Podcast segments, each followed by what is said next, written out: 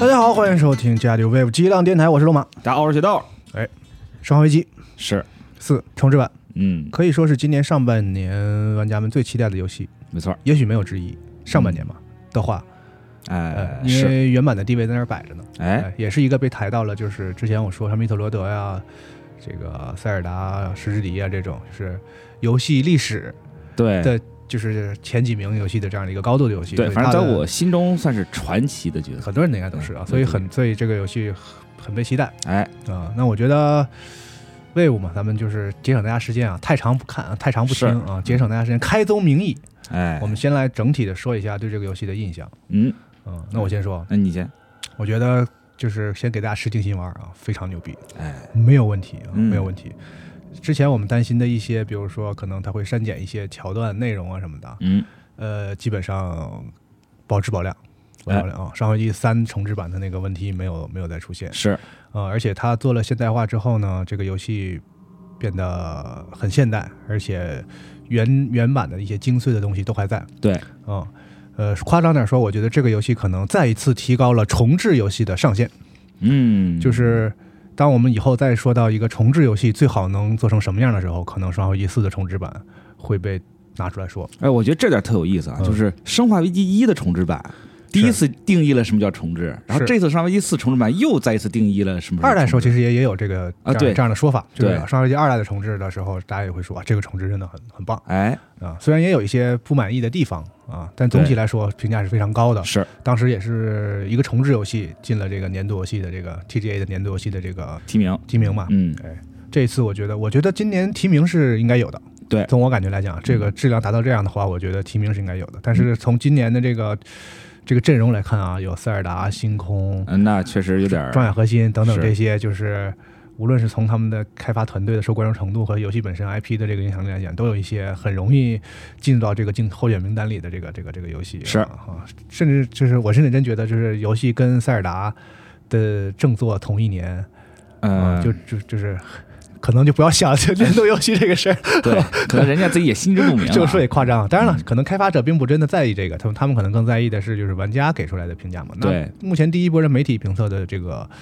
反响是非常的好的，是嗯，嗯几乎几 i 家 n 是和嗯 GS 这两个最主要的就是给了满分儿，满媒体是给了双满分，对啊，这个是不太常见的，对特别是在重置游戏上啊，嗯有几家给了中评，但是没有差评。嗯对，中评也只是就是对游戏的一些改动和一些这个剧情没有特别大的突破而感到失望。呃，我个人是说，就是其实我就就我个人来讲啊，基本上我不觉得有完美的游戏，所以如果你硬让我拿枪指着我说，非要我给游戏打分儿去干这个事儿，因为我不干这个事儿嘛。啊啊，现在有人就是说说拿着枪，你你你不打分儿我会打死你啊哈，的话。啊、我也不会给任何游戏打一百分儿，就是哦，这个我我我心里是这样一个衡量，因为什么什么游戏它都是人做出来的，人做出来的就是没有没有完美的东西。对，虽然没有满分，但是我仍然认为这个重置版几乎没办法更好了，嗯，很满足。我觉得不管是玩过的玩家，就是再现你心里那个经典的这个这个需求，还是说对于现在新的玩家没玩过的玩家，它也是一款你完全不应该错过的一个一个游戏。哎不，管从任何层面来讲，是嗯，嗯嗯，这个东西就是反正打我心里啊，我觉得我一开始对它的期望是过高的啊，因为为什么？就是因为原版的《生化危机四》它本身就是一个可以说颠覆了当时很很多对于传统 TPS 加生存恐怖游戏的一种概念，就它的它当时也这个没这类型啊。对，它就它的历史地位摆在那个地方，而它那个它这种很超前的意识摆在那个地方，当时就对很多玩家，包括对我，都感到很大的冲击。所以我一直在想说，这个《生化危机四》能不能做到这样的高度？就是说，它能不能再再一次定义，就是现在的玩家心目中的这个生存恐惧游戏是什么样子的？但是，呃，对，当时那那其实我之前做过一期很老的一期节目，就是讲过说，其实它算是它有一些特殊的意义，啊它和哎一代一样，就是它不仅仅是游戏本身好，就是它等于是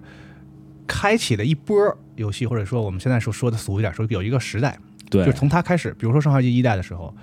没有它的话，可能后面很多的那种恐怖游戏的就不太会立项，或者说立项了也不会拿到那么就是顶级的大作的资源。是呃，所以有了它之后呢，然后很多大厂就跟进说，哦，原来恐怖游戏也是有可以卖这么多量的，不是说像恐怖电影似的，就是那种特别 B 级片儿，小众人才看啊，这个可以嗯卖大量，然后后面才有《寂静岭》啊什么这样的项目才能够被投入很多资源去做出来。对，大家意识到了，啊，嗯，所以呢，四代呢，回过头或者咱们说四代，当时也是这样，就是沙发机一直做那么多代，其实有点到了一个瓶颈了。等于说，呃，我之前在那个节目里我说过，它其实虽然跟现在的 TPS 的形态其实挺不一样的，但它其实这对 TPS 的关卡设计和整个游戏 TPS 应该玩什么、怎么玩这个事儿，其实有一个很好的指导作用。就像那个马里奥六十四。和石之笛，或者是呃呃黄金眼啊、密特罗德这样的游戏，对三对二 D 变三 D 的时候的其他的开发者这个指导意义，我觉得是有对有有类似的这个。它就像个标。杆儿，对，嗯有了它之后，很多游戏才哦，原来这个这玩意儿这么做是吧？啊哎，所以这个意义很大。嗯，说了这么多呢，说回来就是说，呃，我我就我自己也啊至少我在玩这个游戏的时候，它很好，非常好。但是越好呢，我就是越让我一边玩一边感叹，其实这个原版的《生化危机四》。我们、哎我们这么吹它，甚至好像还低估了。就是是玩到这个新的时候，才又一次的感受到这个啊，这个原版游戏是真的厉害，这个重置版才能做成这样对，啊、就是我感觉就是他们在开发这个四代重置版的时候，仍然是以这个四代，毕竟它是重置版嘛，它是以四代为基础，以以四代那种指导意义嗯，啊，作为一个很基本的一个核心框架，然后再去往上进行堆叠。我感觉是它只是做了一些加法，它并没有改变什么很很重要的东西。就它就是可能在一个已经有的楼上，就加盖了一层对的，感觉。哎嗯但稍微是修补一点儿。对，但是我们来这个新楼之后，才意识到哦，原来这个楼就有一百楼啊，这么高啊！嗯哎，所以就是你在来家来这个新楼的时候，你才发现啊、这个一百零一楼好高。 哎，但但其实你突然间意识到啊，原来就是这新盖的这一层虽然很漂亮，是很很现代，装修很棒，嗯，但是它这么高是因为它是在一百层往上盖的，哎，就这个感觉特别明显对，啊，这是我个人的一个一个一个一个体会。俗话说嘛，站在巨人的肩膀上嘛。真的是巨人啊！这个游戏，我觉得对这这句话，这个话虽然有点俗，但是套在这个游戏身上是很很贴切的。对，它主要来讲呢，就是它以前不经常说坦克的操作，然后有一个定点射击这个事儿嘛。是它这一次肯定是因为它之前也有几个重重置嘛，大家也能想象到，它肯定是会变成现代的这种 TPS 的操作方式。嗯，它在这个基础之上呢，呃，很厉害的是保留了原来的一些游戏的该有的一些特性，《生化危机四》该有的一些一些特性，就是它不完全依赖于射击，它是一个动作对和体术射击相结合的。然后呢，那种关卡设计，关卡设计我觉得也很好是啊、这个不是硬夸，不是说它把原来的翻新了。这个游戏很奇妙的地方就在于，它还是那个游戏，就是它除了画面翻新以外，对，你玩起来还是那个游戏，就是整个过程你控制里昂去进到村子里，是然后经过一些熟悉的场景，然后你要救艾什莉，然后后来来到古堡啊，再来到什么岛上啊，大面上这个过程还是一样的。但我告诉你，它是个新游戏，哎，它又是那个游戏，它又不是那个游戏。对，我你觉就得，看着就巨眼熟，但是就是哎，所以这一点也是我开始说，就是它可能会成为一个重置游戏的新标杆的一点。因为之前我刚刚在今年玩了一个特别棒的重置游戏，就《死亡空间》，啊是然后在这个 PS 五首发刚发的时候呢，也有一个很棒的重置游戏，这个《恶魔之魂》。嗯啊，这两个我都玩了，而且《恶魔之魂》当时我还写了评测。那两个好就好在呢，它真的是原封不动的一种翻新。啊但是这个呃，生化四呢就不太一样啊。当然了，有人说说二就不是啊，但你想啊，二的那个游戏形态和年代比跟现在比更重就更早嗯远，就是它是一个古早玩法的那个那个那个那个游戏。对所以你在重置它的时候呢，等于是真的要重新设计一个游戏了，只是把对原来的那个瓤儿、一点东西、角色啊、故事发展的一些关键的这个这个这个情节呀、等等这些保留下来，其实别的全都是新的一些经对典场景什么的。对，所以你玩。了老二再去玩新二，你就感觉就就是完全两个哎，那你游戏不了。会，你不会去对比它，因为它就不是同一种游戏。。对但是呢，老的《生化危机四》呢，其实离我们的时代比较近，就好像我刚才说的，它其实它甚至对现在的这个我们还在玩的一些新的射击游戏、TPS 游戏、动作游戏，都是有很强的指导意义的。是我们能在现在的 TPS 身上看到很多他们从《生化危机四》上学习的影子，嗯所以它是一个比我离我们时代更近的游戏。对所以其实重置它要远比重置老的那个二二代啊、三代啊要来的难，哎对来的难，因为它它有它是有联系，它不是完全你可以重新做，它是有它是有联系的。嗯而那个老老的那个游戏的一些东西呢，你不能完全丢掉，嗯你不能把它完全当新的做，这样的话呢，它就失去了重置的意义。因为是它是经典，对吧？对你要是你要保保留它经典的东西，但是呢，它又是旧游戏，你得翻新，你不能只把画面翻新。我开始呢很担心他们只是把画面翻新一下，啊因为老四代它也是一个纯，已经是一个现代纯三 D 游戏了，是老生化祭四。但是呢，他们在这个基础之上确实没这么做，很厉害，很厉害。嗯里面你所有你熟悉的，你以为是跟以前一样的，哎，它就是有点不一样。哎啊，不管不管是一些小的谜题啊，或者是关卡上的布局上的巧思，还是说整体上对于一些东西的所谓的替换，因为老生化四里还是有一些，我经常讲，就是说那个时代的一些比较糟粕特的东特西，梗哦嗯一些 QTE 啊，嗯或者是老生化那些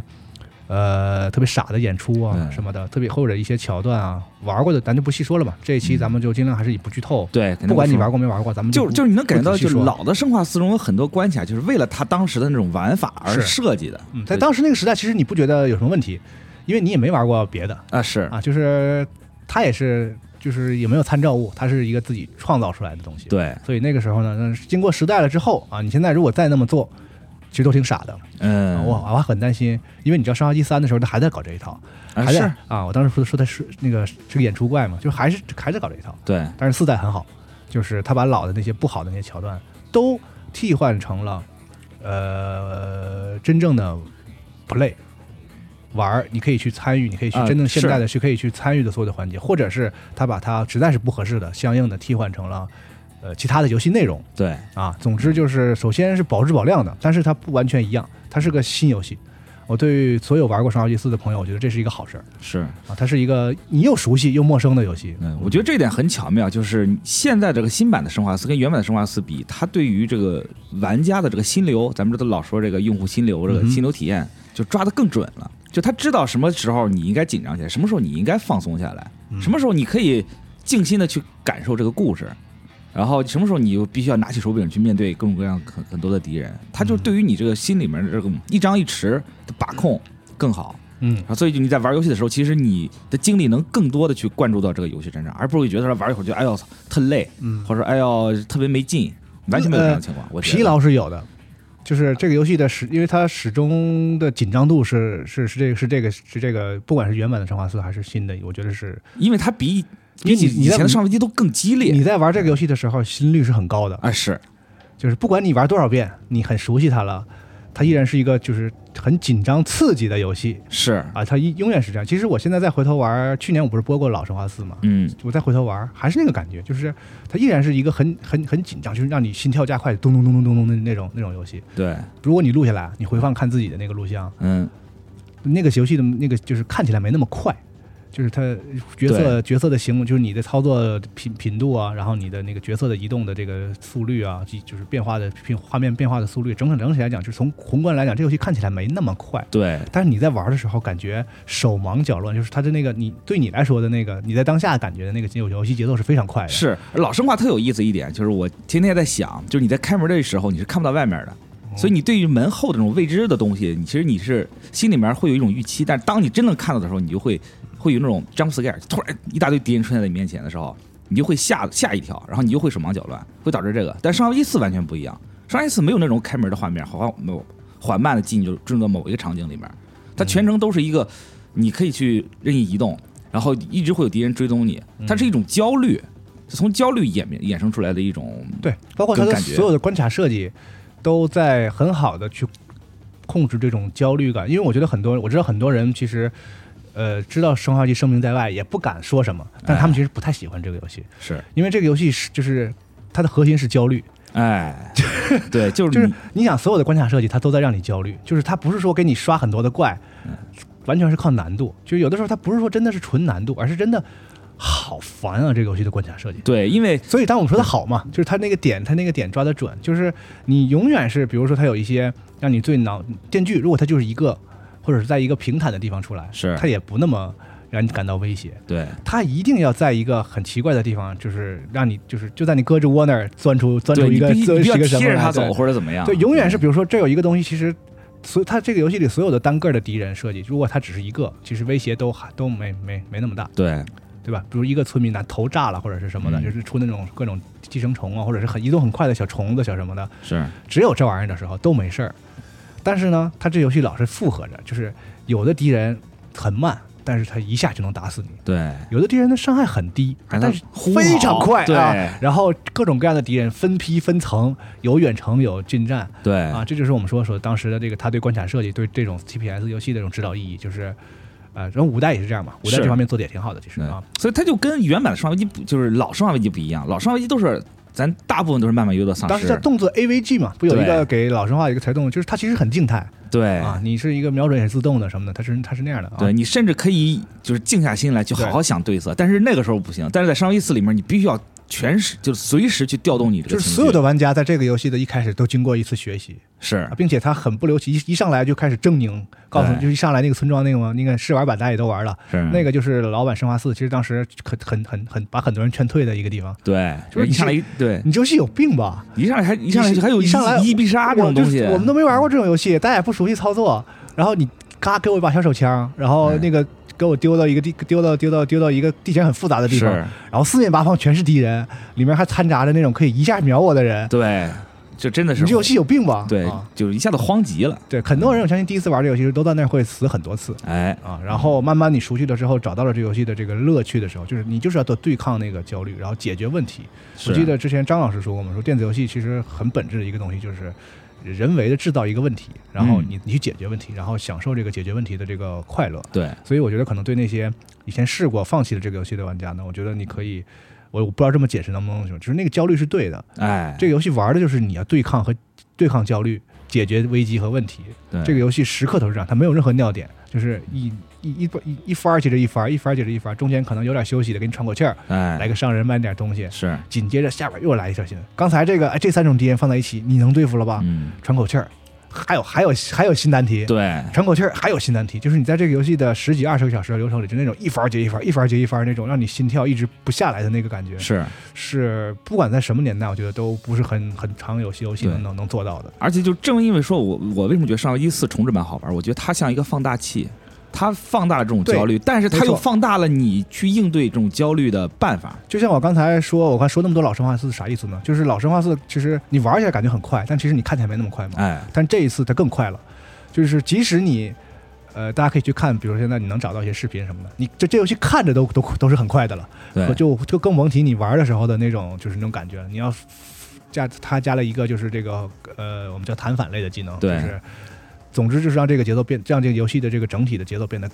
更快是啊，一直就是忙忙叨叨，你一直要瞻前顾后，然后、对、啊还还要保护一个人是吧？啊对，你还对你就是你的打法会在这种系统的改良之下会变得更加激进。对，对，反正我在通关二周目的时候，因为二周目我试的是这个标准嘛。嗯，二周目的时候，我就觉得我已经熟练掌握了弹反，我有些敌人我就不怕，我就可以敢上去跟他贴身打，反正他打我就弹他。你要主动去找那个利用利用这个这个这个系统，利用对，这个系统啊。是，是，然后我觉得这个游戏的系统深度也是很好的。嗯，以前呢，我我我们玩熟悉的老生化四啊，昨天晚上我们还聊，它是是一个它所有的在这个游戏里加入了一些小的操作方式和系统，最后形成了一个闭环，全都是能融合在一起。你对，的体术、你的打就是枪法的，就是这个当时是射击元素是比较新颖的。你的射击的，你说白了，你打的要准，这是一个游戏的一个其实是一个核心的东西玩法。然后打准之后呢，什么呢？体术这个游戏不仅仅是射击，它是一个动作和射击相结合的东西。然后对体术完了之后呢，它加入了一些比如说跑跑跑动的这个速率和姿势，然后那种加入了那种快速转身的系统，对等，等这些，全都围绕着一个嘖枪械的设计啊，等等升级啊，一些对，敌人的动作设计啊，全都围绕着一个很文、很文、很严丝合缝的这样一个对。虽然是现现在的人、新的玩家、年轻的玩家看起来可能玩游戏怎么那么傻，是但，实际上你玩的时候，它从游戏设计的角度来讲，非常的严密，对，整整个这一套而且。它的细节特别多。那新的，我们说新的，新的这一套呢，就是因为我们不能再像以前那样，就是这个坦克呃站桩设计是了，，对确实受不了了。可能我们灵活了，里昂灵活了，嗯里昂变得很灵活了。然后呢，敌人其实变得更疯狂了。啊，哎，这个以前的那个村民啊，他就是会快跑几步，对吧？你对玩过《阳记》的，就是他不会真的跑，是吧？他就是你离你他你离对他离得特别远，他就会赶几步，赶赶几步，然后到还面是前就慢慢到走你面前大概五米的地方再停下，哎因为你是站桩的嘛，它是对游戏设计的，就是为了服务你这种玩法的。这回的村民是真的穷追啊，是疯跑。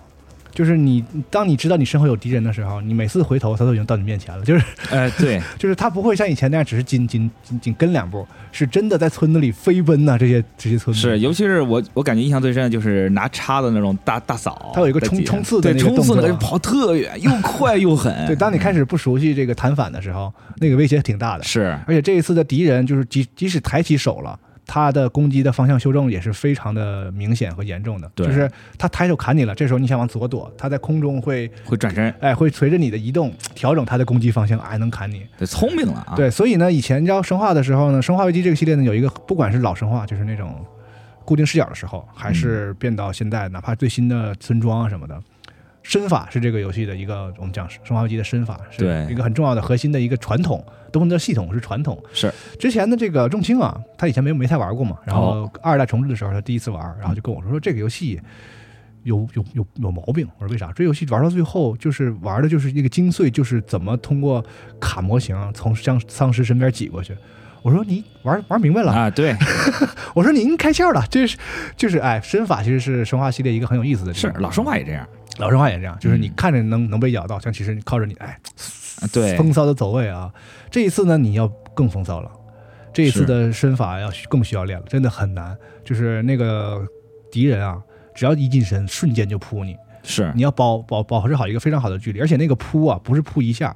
是他向前扑一段距离，对，就追着你扑。然后如果你你你不是说那种拐那种直角弯儿，而是说比如说一边就向后跑，然后稍微有点那个两边想躲一躲，它会顺顺着你两边儿左右的跟着扑。 对，呃，我觉得玩 demo 的朋友应该知道，就已是经对碰到已经第一个那个歪脖，歪脖儿对歪脖它的攻击距离就跟你想象中那种丧尸的攻击距离是不一样的。对对对，就是那个屋里对你来说是不够躲的，有点儿，对因为你你觉得你可以就是像以前躲丧尸的时候，包括躲暴君，大家可以看过那躲暴君，就是给他一个身位，勾引嗯对他出手，然后马上钻他钻钻他胳肢窝什么是这种这都没用了。这种事儿，这次你就谨慎吧，还是啊，哎是 你会你会受到这个惩戒的。哎，但是呢，不是说没有身法，而是变得更难了。嗯里昂的移动也更更更敏捷了嘛。对后来呢，你玩多了呢，你就发现其实这玩意儿还是有身法哦啊，所以我是觉得深度还在。包括呢，他这次加了那个弹反，我觉得昨天晚上还讨论嘛，他是要精确的弹反，就是弹反到完美那个嗯对，时就机。瞬间攻进的一刹那。哎，完美弹反之后呢，是必出体术机会的。对那这个其实就和以前一样，它形成了一种整体性的系统。是啊，就是这个弹反呢，就不再仅仅啊，它虽然是个特别防御性的技能，这个和三代的这个紧急回避还不一样。嗯三代紧急回避有的时候你会找去主主动找那个回避，对然后回避完之后呢，利用它子弹时间是一个攻击的机会对，。它自然时间，而且它的身位就一下子拉开哎，我了。很我其实虽然三代我骂了不少，但是我很喜欢它那个系统是啊，让那个游戏看起来很酷，然后可玩性也增加了。嗯那这一次呢，没有这个弹反呢，看看起来是个纯防守的东西，但嗯实际上呢，刚才我说了，当你完美弹反的时候呢，它会就是百分之百触发那个体术机会嘛。那我们嗯知道体术的时候呢，是有一个你不仅你自己无敌，但里昂那个腿是可以扫到其他人的，对，所以这个时候呢，就产生了新的这个我们说的化学变化了。哎呃，包括这一次的敌人呢，攻击的欲望非常的旺盛。我是试了一下，呃，简单我没试，因为我是开始玩的这个硬核嘛，啊，遭了不少罪。啊是对，然后后来我去玩了一下普通，我觉得这次的普通难度呢，也是比以前有所提升那就的，恰好就是敌人的攻击欲望什么的，依然还是很旺盛的。相对于是相对于老的，就是之我们刚刚玩过的一些生化的这个游戏来说，对攻击旺盛很很，甚至比村庄还要旺盛。我觉得嗯，村庄其实你知道有很多那个也是村民嘛，很多他会摆个架势，像像那个摔跤似的，然后围着你这样转转一转。有哎一些、对对对，这个四代的村民可不跟你扯这个。可热情了。然后不跟你扯这个啊，嗯拿着刀就上来，而且是连连连段攻击，就是对下下滑上 撩。对对然后远处还有斧子什么呃，的。对，我不确定这个那个上撩这类动作是不是以前有，以前村民好像就是砍一下，对对砍一下嗯嗯嗯这次就是手持各种农用器械啊，疯狂的向你涌来。是在这个高频率的敌人攻击下呢，这个弹反其实是你可以去主动找的。对就我玩的感觉是，包括在一些危急的时刻，比如说比如说电锯靠近了，而且这些电锯不像以前电锯不太容易打出硬直，哎经常就是如果你的就是比如说霰弹枪改造不是特别多的话，可能要打两三枪，嗯它不见不见得能打出它硬直。嗯这个时候呢，你主动去找一找村民们的这个攻击，然后出体术。去对付这种大敌人的时候，顺带的对付大敌人的时候啊，等等，就是这些这些特别细节的桥段，我觉得跟老生化四不一样也一样，它用了对新的系统，同样形成了这种就是体术、射击、移动这个三位一体的这样的这个新的这个化学反应是啊，嗯，是从我非的常好对，从我的观点来讲，我觉得就很多人都会抱怨玩 demo 之后，就是发现他的体术变弱了，因为毕竟那里昂那个扫堂腿不像以前了，啪一扫一大片全倒以。前那个无敌时间还巨长，对，巨长，而且嗯这次其实就是里昂能扫倒，但是几个，然后周围敌人会变成踉跄那种状态。嗯而且很重要的一个改变就是它的那个敌人啊，硬直时间变得短了，嗯对以前的四代那个硬直时间巨长，对，捂着你头转好好你久。可以从老远跑过去去找那个体术。嗯这次的话，如果你离敌人太远，就不要想跑过去了，很很危险啊。，对，就是他体术变弱了，包括你比如说你背后爆头，打头的时候，然后里昂的体术会变成正蹬，其实就是很短的一个范围。嗯，但实际上，我觉得他这种下调，一个是为了游戏平衡，他不可能太强，太强的话还玩什么？对另外一个就是，我觉得他考虑了一点，就是玩家对于你这个射击的要求，对，对，就是你在什么情况下打什么位置是最有效的，嗯使出什么体术是最有效的，他要把这种战战略性的层面上的东西要结合到这个射击上面。这个可能很多玩家可能不觉得它是什么事儿，但是你嗯你去玩一玩其他的类似的是恐怖生存啊，或者是这种射击游戏，你会发现《生化危机》对于枪打在哪儿这个事儿的用的下的功夫是惊人的对。啊，对，甚至可以可以可以给大家透露个细节，甚至是那个瞄准射击，这一次它不是就是辅助瞄准射击，嗯就辅助功能，它可以锁敌人的其他部位，就它都会自动锁其他的部位，而不是以前傻傻的就对是对，你就开辅助就锁头嗯，它并不是这样。就是你打他哪条腿，对产生什么就是视觉效果，哎对，然然后后从哪个地方接近用什么体术那，那个怪会怎么反应？就是他怎么舞腿，都他都不止一种一种舞腿。对然后呢，你他手里拿什么东西都能打掉，打上臂，打下臂，打头，打眼睛，他就捂捂捂捂着眼睛，哎打头。然后你打打他身体，他是一个什么反应？就就这个东西，其实说起来好像很很正常嗯，但是你要知道，这个游戏里有多少种敌人，人形的也好，什么也好，是，然后你要把这些东西全都做出来，而且它不是说只是一个视觉效果，让你看着好看，觉得游戏做的够细，对，像玩顽皮狗那种，就是啊，是吧？拿个绳嗯来、手里来回蹬那个绳，是，不是那样，它是真的是算是系统，它是有用的，有完全有用的，就是你在适当的时候选择打什么东西，比如说有些人有些敌人手里是有炸弹的，对手里是有燃烧瓶的，嗯你都可以从在他手里直接打炸。当然，这个老老老的四代也有，对，对，所以他这次做的更细了。因哎为，技技术进步了嘛，他把是这个我觉得技术进步不仅仅是画面翻新，技术进步就是在这些地方也要比以前抠得更细。我觉得他们对我觉得他们这一点抓得很好，嗯，是，非常非常有趣。当当你就是知道你的枪打在哪儿都有不同的那个感觉的时候，这个射击的乐趣才能体现。对，就是你要先克服一开始面对很多敌人的时候这种手忙脚乱的焦虑，但嗯你一旦克服之后，你会发现这个游戏越玩越好玩，越玩越有意思不。要怕打不到啊，大家开始都打不到啊，对，嗯很打着正常。打着打着你就打到了。对，然后然后就是你在不停的在用这个刀法、用体嗯术，然后再用配合枪械，而这次枪械的升级其实也很很很好，我觉得就是很。呃，哦升级我倒没什么太大感觉，就有时候就是就就升是级你呗。升级之后，我我觉得枪的威力什么，它都会有很明显的提升哦哦哦是嗯。对，面对更多敌人会更。以前好像我就记得老版四就是只能把头打碎，就是你近距离用喷子，啊就是、呃就一击好像是对对这一次有很多新的演出，就是对，可以掉一半身子，打掉半或打者身子呀，打蛇，可以把那个人从中间打断。哎，对如果你打的是腰的话，当你瞄头的话呢，就是他死的那一瞬间，你打的是哪儿，他死完了之后呈现的状态也不一样对，啊。我觉得这个，当然从老的从这次重置开始，二代就是嘛。当时二代的时候，那个做评测和做那个视频介绍的时候，我就说过很有意思，就是打丧尸。一打嘣儿把帽子打掉了，哎然后你打他哪儿，他就会晃哪儿，是，其实这个事儿，我觉得就是就就因为这个原因，导致我不太能玩太多别的，就是这种什么求生之路那种，那打了没什么反应，丧尸或者都游是戏一样的，就是个纸片儿向你移动过来，你打哪儿、啊打哪儿都一样，打死他，反正反正他有血条，啊，你就对你，就打中他就打死他，他就啊就有一个固定的死亡演出，就是特别糙。我现在看不了别的丧尸和那个、就是别的丧尸啊可以游戏里的那个东西，就看着特别糙被。卡普空惯坏了啊。对，就是他在这方面的演出真的是不仅是演出，就是他他他他把这个东西当成一个很核心的东西在做，对，是很有意思，因为丧尸游戏的代表嘛。那嗯我怎么表现出来我《生化危机》是他妈这个行当里独一份儿的？是你看看我们家的丧尸对是怎么配合你、配合配合玩家的？你看看你们做那玩意儿是 不是？对，就是它，就是原版《生化危机四》有很多细节，在嗯这次《生化危机重置版》的细节中，它的细节更多。哎，变好了对，啊！就每次你都会感受到一种惊喜，就是哦，原来这个东西也可以这么用，哎，原来这个东西哦，还有啊还有其他的用法。原来当敌人在墙边的时候，你用体术可以把他打到墙上有伤害。哎，哎，当敌人被那个陷阱卡住的时候，你打他的体术还是有新有有有新的东西发生，对有新的事情发生啊，这个就细节。我觉得在现在这个游戏里，之前我是那个咱们那个茶话会里不也说嘛，说是是老游戏细节很好，新对游戏没有学过，但是这个四代重置版，我觉得很好的继承了这个精神。对，而且可能注重细节对很多玩家就会发现这这次这个武器其实它有调整，有删减，有增加。对但是其实你能感觉到它这个删减的增加是有理由的。对，对它，比如说就是像一些这个以前在上老《生化危机四》中，它运用的一些这种伤害判定什么的，在《生化生化危机四》中是完全更改的。对，改了之后，你会觉得哦，原来上这个这个才是合理的，嗯因为老的是有点太夸张了，嗯所以就感觉手感上面就会有很大的提升。嗯，包括但是我觉得还有一点特别有意思，就是你在老生化四中用的很多，就是你关于武器使用方面的经验，其实你可以套在这个新生化四里面。是啊，对啊，老经验也可以。嗯对，大家就是老玩家都知道啊，这像拿把枪好用，嗯，对，拿把枪改造出了之后会有什么威力，其实就是脑海中会有一个基础印象。是对，当然你把这个印象再套用到这个新生化四中，发现哎能走得通的时候，就会觉得哎呦，还真是那个味道。嗯嗯，我觉得这点是特别好的一个一个事儿。嗯。那对于新玩家来说呢，我不知道这游戏对你是什么感觉。嗯，我觉得这个好这个事儿应该是显然就是喜欢和不喜欢，可能这个因人而异。但一个东西好，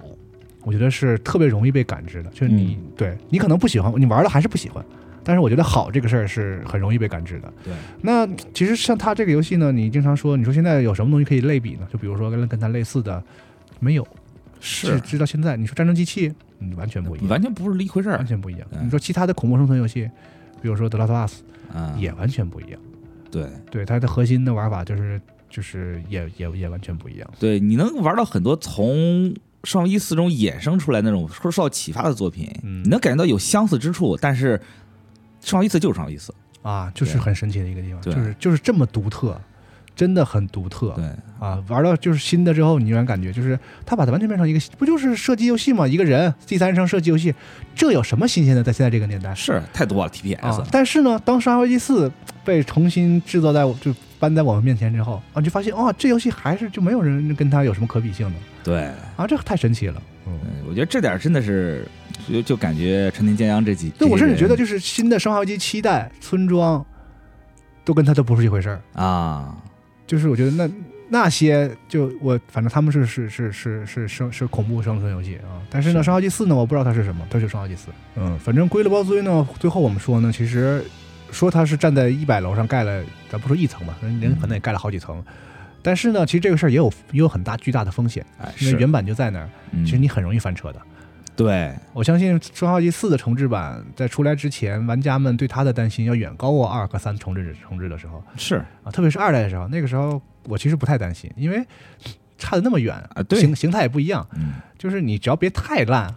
都能接受，啊就这这肯它肯定是一个很火爆的游戏，因为对是你新的引擎、新的画面技术，对吧？很多新玩家也完全没玩过老二代，是它不太可能出现什么特别雷的情况。但是四可不一样，对人家是一个离我们血缘很近的血缘关系和现代游戏血缘关系很近的一个老游一个老游戏，对你稍微做的不不不不那什么点儿，对吧？而且对是这游戏够高度又那么高，对，你老大哥这个地位就不保了呀，被被称为这个三上的这个就是一生的毕生的杰作啊，是嗯巅峰之作。我觉得他们完成的很好，对啊一颗大石头落了地，心里啊，对，很好。而且呢，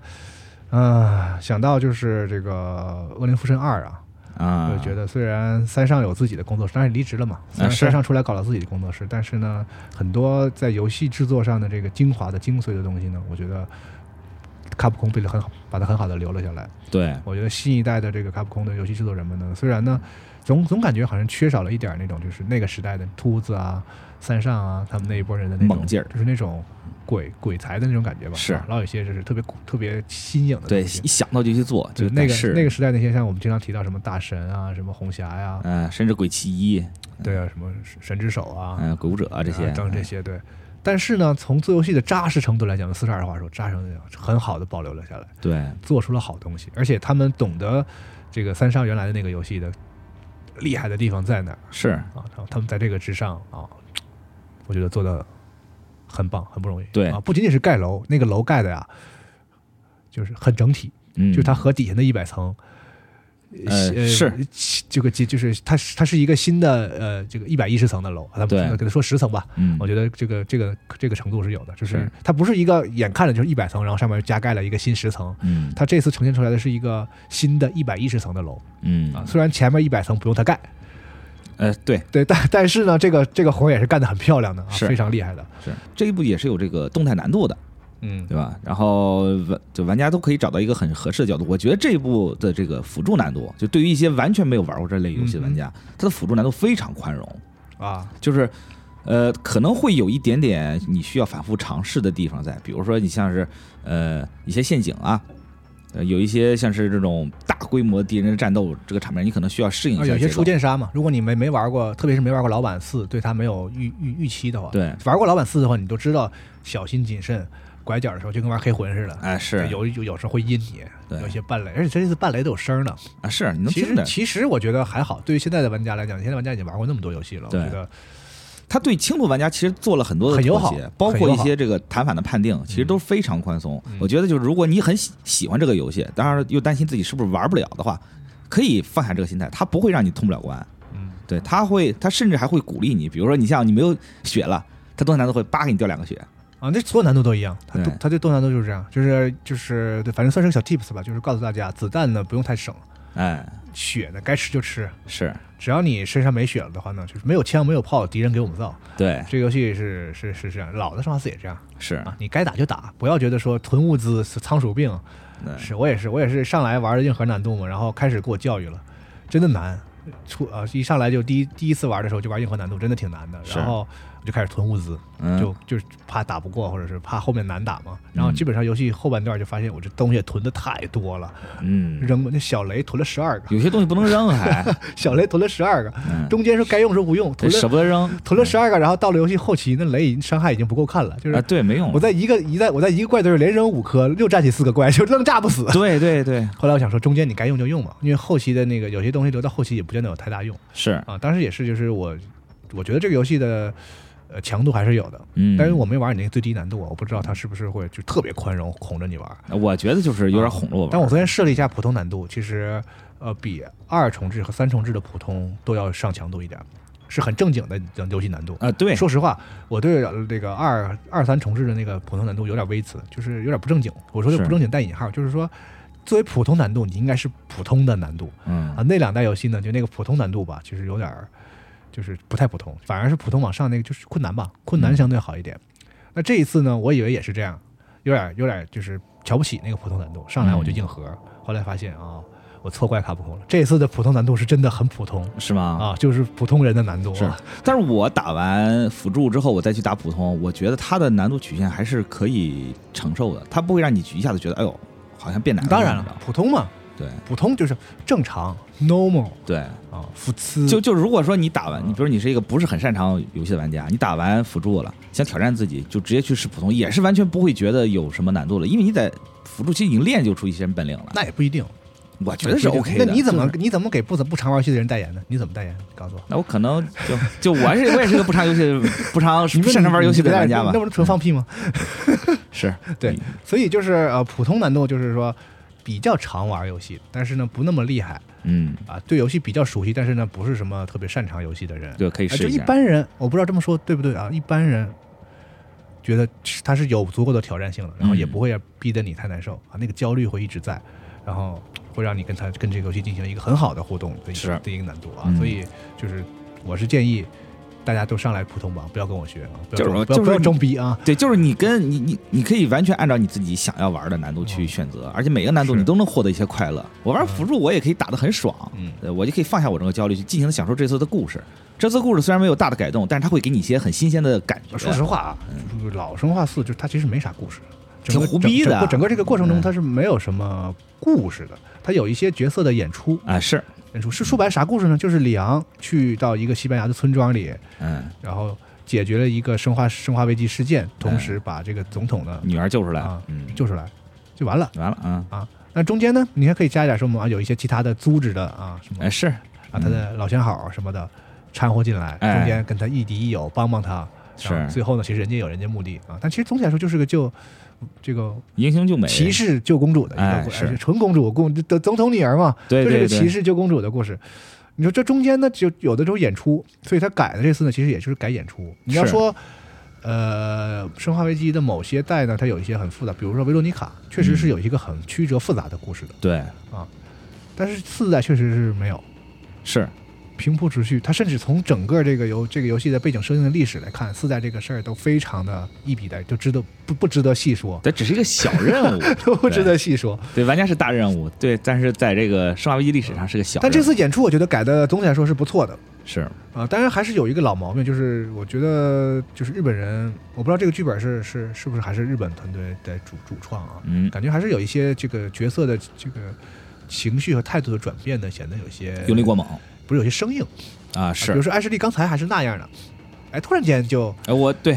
这样了。对，呃，里昂和里昂刚开始还还是那样的啊，突然间这个情绪就变了，而且呢，里昂其实他在新的这个从二重置二开始，这个给他有一个大概一个重新塑造了一个形象。对，，因为毕竟经历了严严苛的训练嘛，虽然跟以前也差不多，这个里昂还跟你差不多，就是二代的时候是一个很古板、严肃的年轻人。对，啊，然后呢，经过一些小菜事情鸟之后嘛，到了四代之后呢，变成了一个经验丰富、呃力力战的老兵特工对，啊。但是那个他内内心里那种就是那种正义的那个那个那个灵魂还在，是，啊尤其是当见了老相好之后，对啊就像那个是恶从这个胆边起哎，那这个事儿呢，在这个有不太确定这个台词是不是喜怒，我记得以前没有，就是艾达对他这个事儿有了吐槽，啊嗯哎，我就不细说了，大家是可以去看一下，就是就是李昂就是那种自己觉得自己变成了这个成熟男人， ，对，还挨让挨达一对一嘴点破嗯对，但其实就是可能在外人看来并那个那个他那个内里的那个就是年轻的正义感十足那个小伙子，非常还非常显著的在的那个这个这一点，对还是在外人看来很明显啊，是但有一个官方的吐槽，是包括他一些演出，那个克劳萨的一些演出，包括他的整个这个跟他的这个战斗和整个互动这个过程都重新做了，对我觉得都做的非常好。对，就是每一个配很角现代，啊对，包括像路易斯这个角色，他其实都是有一些加强，他让你会觉得说，哎呦，更丰富了，更有对意思了。以前就是一个 NPC，你可能甚至对他打完之后，有点草率，对，路易斯这忘个了以他前了，有点甚至草可率能。这一次就是只要他出场了，出场的主要角色都给你充分的表现他的这个角色，对啊，这一点我觉得我觉得挺好的。但是相对来说呢，现在我们感觉到，其实这个可能是老生化四，我觉得唯一稍微可以有点微词的地方，就是其实反派塑造也就那么回事儿，啊，比是较刻板印象。是，相对来说，相对老的这个就是老老的反派形象，比如说二代的这个威廉· Burke 嗯啊，，或者是比如七代的。啊，七代的那个那个贝贝克克一一家家，我觉得嗯都是非常成功的这个反派形象，对带有悲情色彩，然后压迫感，当你跟他对峙的时候那种恐怖感，是，然后最后当你知道他真相的时候啊，就那种有产生那种同情感，整个这个非常的到位对啊。这个时候我们再回头想四啊，四的几个反派其实挺脸谱化的。对，就是反派，嗯，按说这个克劳萨这个角色呢，带有一定的悲情色彩，是他身身后背着一个特别这个很就运气很不好，很惨，让人觉得。呃血海深仇吧，很冤这样呃是一个一个一个一个这个就是美利坚林冲啊嘛是 吧？哎，对，怎么就落草为寇了是吧？哎，这个但是说得我好不不管是新版和旧版啊，这个《生化四》，其实我玩的过程中都没有办法对克劳萨这个角色产生特别强的什么情感，就同情他呀，或者是觉得他好或者不好，负面也好，这么就没什么感觉对这个。哦就我觉得整体四代来讲，那几个反派教教主也好，小矮子也好，村长也好，这几个主要的嘛，对，就是确纯坏，对，就是感就是比较脸谱化的坏人觉，是有的比较是那种愚忠的，有的是那种心理变态的，有的是那种想统治世界的。啊，就这对，几个几种几个比较典型的这种坏人，嗯确实，我觉得这这个就这个游戏不管新旧，这个反派的塑造对，呢新生化还是那些你熟悉的反派，比较他还是那功能性么坏，比较共同性对，，啊但反而就是反观主角这边倒是做了很哎多的加强，哎对，主角这边就会让你觉得哦很爽，对，大家就是路易斯、艾对达，然后包括新的这个新的艾什利，对，呃，也变得更正更像一个正常的那个年代但我还是不是不是很喜欢，那个年纪该有的小女孩的那个那个样子。嗯，是啊，之前的那个就是还是日本人想象中的那种，那个一个黄金发碧眼的 girl 啊，哎日本人是想象中的那个样子。啊，这一次包括从服装设计上什么的都有一些变化，我觉得对都都都挺好。其实他对一些特定的关键演出呢，甚至有一些比较重大的改这个改写是，啊，我怀疑呢，我现在就是就怀疑啊，我特别强而且是特别强烈的怀疑，嗯，可能四代往后的也要重置。哎，是我是先把扣儿我给你留是下。有这个可能的啊哎，就是非常，我我觉得他在暗示我这个事儿， 对各位玩儿之后就可能就心就有就有一杆秤了啊！我觉得他在暗示我这个事儿，对，嗯，往后看吧，其实挺好，嗯我好好好，我觉得是好，对我觉得挺好，给他一个机会是改正六代的错误，就是你把这个事儿重说一遍，也许会变得不一啊，样。但我我觉得六代的错误可能改不 了。不对是，，我重做一遍，那我我觉这得是新宇宙了，新的就就是一个哦新的切上割号了机是，吗？新上号机宇宙了啊，也可以啊啊，就以前那不算数了，你知道吗？我重来一遍啊，也行。啊，嗯，那把老生化一也也做做呗。都也挺好我觉得早晚早晚的事儿。啊，做呗。既然他们能能做出质量这么高的东西，我觉得重置这个事儿就不令人反感。对，而且我觉得如咱往远了想，如果真的要重置五，以四的这种优秀的底子在，然后以它为基础再去做一个五，我觉得还是挺期待的。嗯嗯，应该会有一个很好的表现。啊，但是这次他直接把五代那个就是那个武器轮武器的那个快捷快捷快捷切换的那个不直直接在这里就用上了嘛？啊哈，呃，但是啊，我跟大家说一个事儿，我经常在游戏里还是暂停换武器，啊是吗因？为好紧张这个游戏，就是你需要思考，呃就是、对， 就是你当你把一个手手，比如你现在用手枪打的子弹可能快一颗两颗的时候，嗯，这个时候你需要抉择了，你要你没子弹了吗？你或者是比如说移动一下上子弹，或者是掏出一把新武器去打它，嗯，但这个时候你可能一瞬间并没想好，啊，对你可然能后确实需要打然后开你菜就单儿然后冷静一下你就暂停，然后